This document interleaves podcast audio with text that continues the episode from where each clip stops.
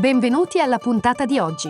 Questo è The Big Fat Voice, il podcast dove psicologia, musica e teatro si incontrano e si intrecciano, ideato e condotto da Massimiliano Becco Gagliardo. Per maggiori informazioni e per contattare e fissare un appuntamento con Massimiliano, puoi mandare un'email all'indirizzo thebigfatvoice-gmail.com e puoi visitare il sito www.thebigfatvoice.com. Buon ascolto!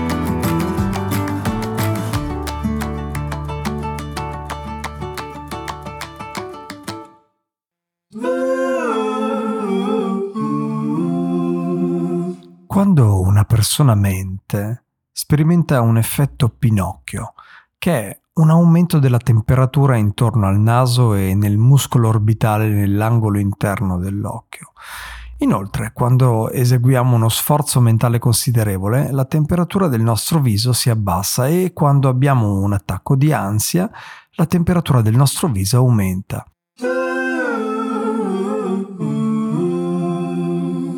Queste sono alcune delle conclusioni tratte da uno studio pionieristico condotto presso il Dipartimento di Psicologia Sperimentale dell'Università di Granada che ha introdotto nuove applicazioni della termografia. Insomma, più che dire che le bugie hanno le gambe corte, si può dire che le bugie hanno una faccia.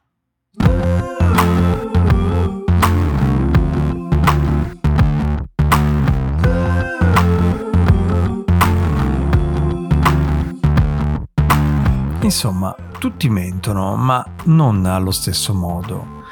Chi sostiene di non aver mai detto una bugia in vita sua sta con ogni probabilità mentendo. Prendendo spunto dall'articolo dell'esperta di comunicazione Anna Maria Testa uscito su Internazionale a fine 2020, pare che le persone sono solite mentire tra le 10 e le 200 volte al giorno. Per la maggior parte si tratta di bugie inoffensive, sono piccole menzogne tese a fluidificare la vita sociale, a salvaguardare i rapporti interpersonali o l'immagine di sé Certo, va tutta alla grande. Sto arrivando. Che piacere vederti. Scusa, la tua email era finita nella spam. Ti trovo in ottima forma. Oh, grazie, desideravo proprio una cravatta marrone. Robert Feldman racconta di aver diviso in coppie 242 studenti che non si conoscono. All'interno di ciascuna coppia uno studente deve autopresentarsi all'altro o all'altra nel corso di un incontro della durata di 10 minuti. Ad alcuni è assegnato il compito di apparire competenti, ad altri quello di apparire gradevoli e a un gruppo di controllo non viene data nessuna raccomandazione specifica.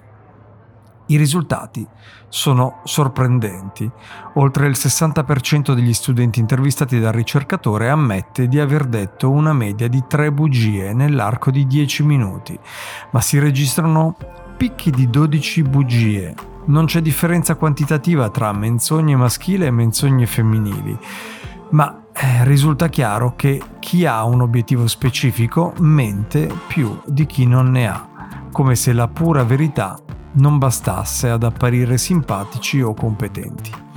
Ovviamente, sottolinea il ricercatore, non possiamo avere la certezza che in quei 10 minuti anche il restante 40% non abbia consapevolmente o inconsapevolmente mentito a livello verbale o non verbale. Anche un sorriso o un cenno di assenso può essere una menzogna. In un ulteriore studio condotto con gli stessi criteri, Feldman verifica che il 78% dei partecipanti mente e che le menzogne crescono, questo è davvero un punto interessante, se ai partecipanti viene detto che avranno ulteriori occasioni per incontrarsi. Il pomeriggio e la sera le persone sono più propense a mentire apparentemente. Sarebbe bene sapere in che momento del giorno Feldman ha condotto il suo studio, perché un altro notevole arriva da una ricerca dell'Università di Harvard. Si tende a mentire meno quando è mattina, di più quando si avvicina la sera.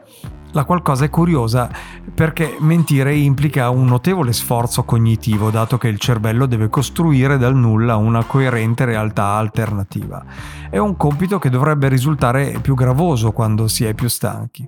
Però anche il motivo per cui di sera si mente di più ha a che fare con la stanchezza. L'autocontrollo a sua volta si affatica e allenta la sua sorveglianza a mano a mano che affronta i compiti della giornata. Così il pomeriggio e la sera le persone sono più propense a mentire, così come sono più propense a trasgredire attuando comportamenti antisociali o a eccedere con cibo e alcol. Ma quali sono gli indicatori della menzogna. Spesso diciamo dare credito alle menzogne che soddisfano un nostro bisogno o che ci promettono qualcosa che desideriamo. La menzogna di fatto colma il divario tra desiderio e realtà di uno dei due soggetti o forse di entrambi. È altrettanto assodato che non siamo però per niente bravi a intercettare le bugie altrui. Ci riusciamo, dice Mayer, per un misero 54% delle volte, mentre gli esperti ci riescono il 90% delle volte. Mayer mostra diversi tempi e segnala alcuni indicatori di menzogna. Alcuni riguardano quel che si dice, chi afferma troppe volte che sta dicendo la verità, o chi aggiunge una quantità di dettagli irrilevanti probabilmente mente mentre chi sta immobile con la parte superiore del corpo, chi sorride solo con la bocca e non con gli occhi. Non è invece sempre vero che chi evita il contatto oculare stia mentendo, molti bugiardi ti guardano dritto negli occhi proprio per convincerti che stanno dicendo la pura verità. Tra bugia e bugia ci sono differenze sostanziali che noi percepiamo in maniera intuitiva. Dicevamo che mentire è faticoso, ma diventa meno faticoso quanto più il cervello si abitua a dire bugie. La disonestà è una parte integrante del nostro mondo sociale e influenza ambiti che vanno dalla politica alla finanza, alle relazioni interpersonali, così scrivono i ricercatori degli University College of London.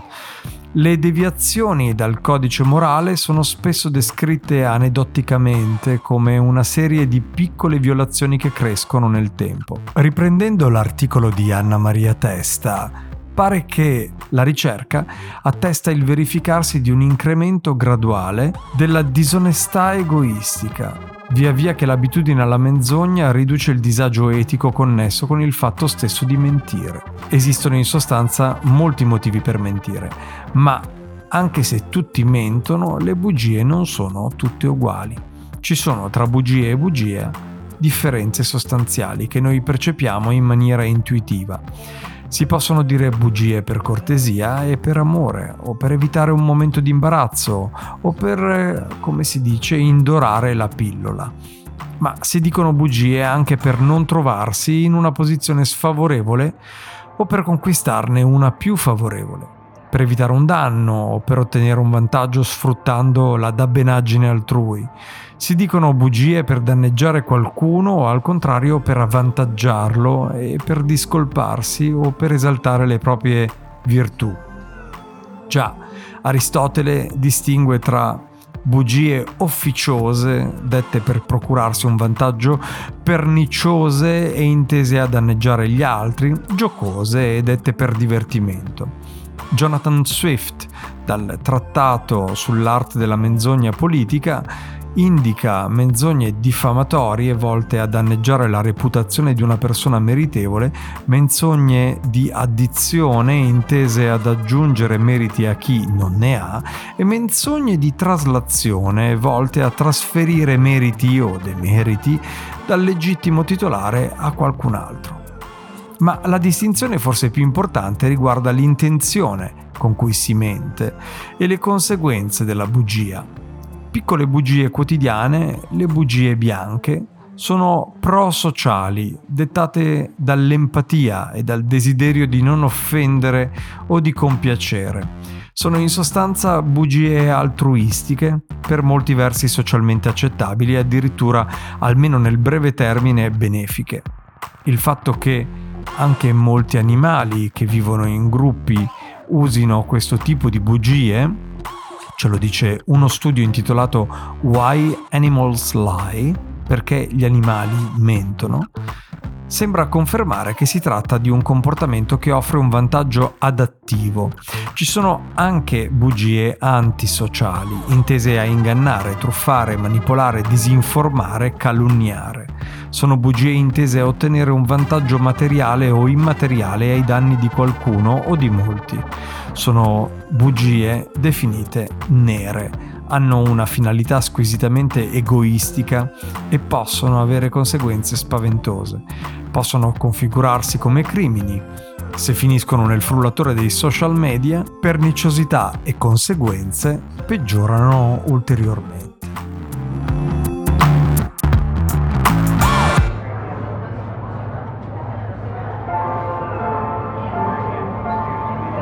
Quanti colori può avere una bugia quindi? Se tutti mentono ma non allo stesso modo, diventa cruciale capire le differenze che esistono tra bugie e bugia e tra bugiardo e bugiardo. L'edizione inglese di Wikipedia raccoglie un discreto catalogo di specifiche forme della menzogna, dal bluff alla diffamazione, dalla frode all'omissione, all'esagerazione promozionale. Una distinzione abbastanza accreditata individua tre macro categorie. Lo fa colorando le bugie di toni diversi, bianco, nero e blu. E identifica i bugiardi secondo le loro intenzioni e la propensione a mentire. Ci sono le bugie bianche, empatiche, dette per gratificare l'interlocutore o per non offenderlo oppure per non pregiudicare una relazione. Sono frequenti e vengono considerate socialmente accettabili. Appaiono come un modo tutto sommato inoffensivo per smussare gli spigoli e semplificarsi la vita, magari perfino per renderla più piacevole. Gli esseri umani cominciano a mentire in questo modo intorno ai 2-3 anni, una capacità già registrata nel 1877 da Charles Darwin, osservando il comportamento del proprio figlio di due anni e mezzo. Alcuni ricercatori sostengono che mentire è un segno di intelligenza precoce, vuol dire che i piccoli stanno cominciando a costruirsi quella che gli psicologi cognitivisti chiamano una teoria della mente cioè provano a immaginare quello che gli adulti credono e vogliono e mettono in atto strategie finalizzate a migliorare le relazioni con loro e a guadagnarsi la loro approvazione. Devo però segnalare che lo psicologo Vasudevi Reddy afferma che i piccoli cominciano a mentire addirittura intorno agli 8-10 mesi. Lo fanno modificando il proprio comportamento, per esempio piangere, non in seguito a fatti oggettivi, ma per ottenere dagli adulti le reazioni che più desiderano. Tra gli 8 e gli 11 anni i bimbi capiscono che dire bugie è peggio che dire la verità e cominciano a sentirsi a disagio quando mentono. Gli ricercatori della School of Management dell'Università di San Diego, in un citatissimo studio, segnalano che c'è comunque una differenza tra quelle che definiscono altruistic white lies dette per procurare un vantaggio a un'altra persona a proprio danno, per esempio prendi pure l'ultimo bignè, a me non va, e quelle che definiscono Pareto White Lies, intese a massimizzare il vantaggio per entrambi. Per esempio, non preoccuparti tesoro, questo taglio di capelli ti sta benissimo, oppure sono così felice di vederti. Meglio andarci piano, ricordando che una relazione sana, forte e autentica non dovrebbe aver troppo bisogno di bugie. Ma perfino le bugie bianche hanno controindicazioni. Danneggiano l'autostima. A lungo andare diminuiscono il grado di intimità in una relazione affettiva e la rendono stereotipata. Riducono la fiducia reciproca. Distorcendo la realtà in termini troppo favorevoli, disincentivano il confronto, il cambiamento, il miglioramento e la crescita. Possono risultare sempre più difficili da sostenere nel tempo. In azienda incoraggiare una cultura che preferisce le bugie bianche ai commenti critici può condurre a compiere errori sostanziali. Inoltre, l'ha dimostrato uno studio finanziato dalla John Templeton Foundation, dire meno bugie, bugie bianche comprese, migliora lo stato di salute e persino la qualità delle relazioni. Insomma, Meglio andarci piano, ricordando che una relazione sana, forte e autentica non dovrebbe aver troppo bisogno di bugie e neanche di bugie bianche, appunto. Poi ci sono le bugie nere, egoistiche, dette a scopo predatorio per guadagnare un vantaggio immediato a scapito di qualcun altro o per evitare una punizione. Sono palesemente dannose, distruggono reputazione e fiducia vengono stigmatizzate e ritenute socialmente inaccettabili. Possono avere risvolti penali, talvolta.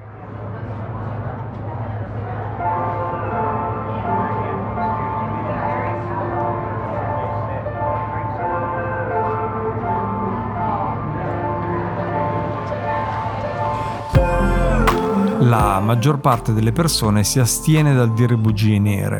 Chi dice bugie nere lo fa perché si sente superiore e inattaccabile, perché crede di aver poche possibilità di essere scoperto e perché si aspetta che la sua menzogna gli procuri un vantaggio consistente, ma la strada delle bugie nere è fangosa e scivolosa. Quando si comincia è facile precipitare sempre più giù e smettere sembra davvero impossibile.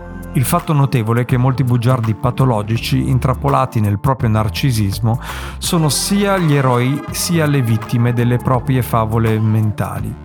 Vivono dentro la propria mistificazione ed è questo il fondamento della loro coazione a mentire. Alcuni rappresentano se stessi come martiri perpetui, altri come salvatori universali, altri come modelli esemplari, sono solamente tattiche diverse per esercitare il controllo e consolidare i propri vantaggi. Insomma, molto meglio starne alla larga.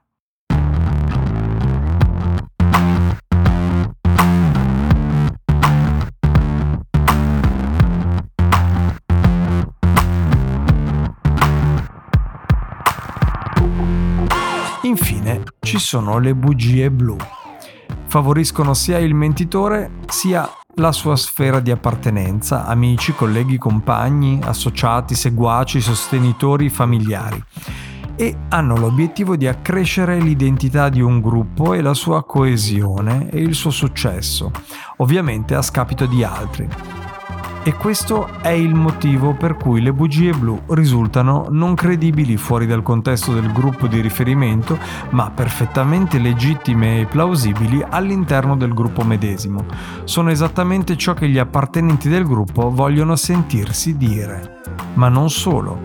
Perfino quando gli appartenenti al gruppo sono consapevoli del fatto che a favorirli è una bugia, considerano che la falsità sia solo un dettaglio irrilevante. Dopotutto la menzogna sta promuovendo una buona causa, no? I ragazzini entrano in contatto con le bugie blu man mano che crescono, che si identificano con un gruppo di altre persone e che percepiscono una pressione sociale per l'appartenenza. La loro tolleranza per le bugie blu sembra crescere con l'età e applicarsi a gruppi via via più ampi. Secondo lo psicologo Kang Lee, le bugie blu, quelle dei ragazzini, si collocano a metà tra le bugie bianche e le nere. In realtà, nel mondo adulto le bugie blu sono altamente disgreganti proprio a livello sociale, incoraggiano l'aggressività e la competizione fino a giustificare la trasformazione dei non appartenenti al gruppo in nemici. Le bugie blu sono diffuse all'interno di ambienti molto polarizzati, la politica per esempio. La disinformazione è fatta di bugie blu o un'organizzazione in cui due fazioni entrano in conflitto per il comando. Insomma, che le bugie siano bianche, blu o nere, una cosa è certa. Vivere nella verità migliora la vita ed è infinitamente meno faticoso.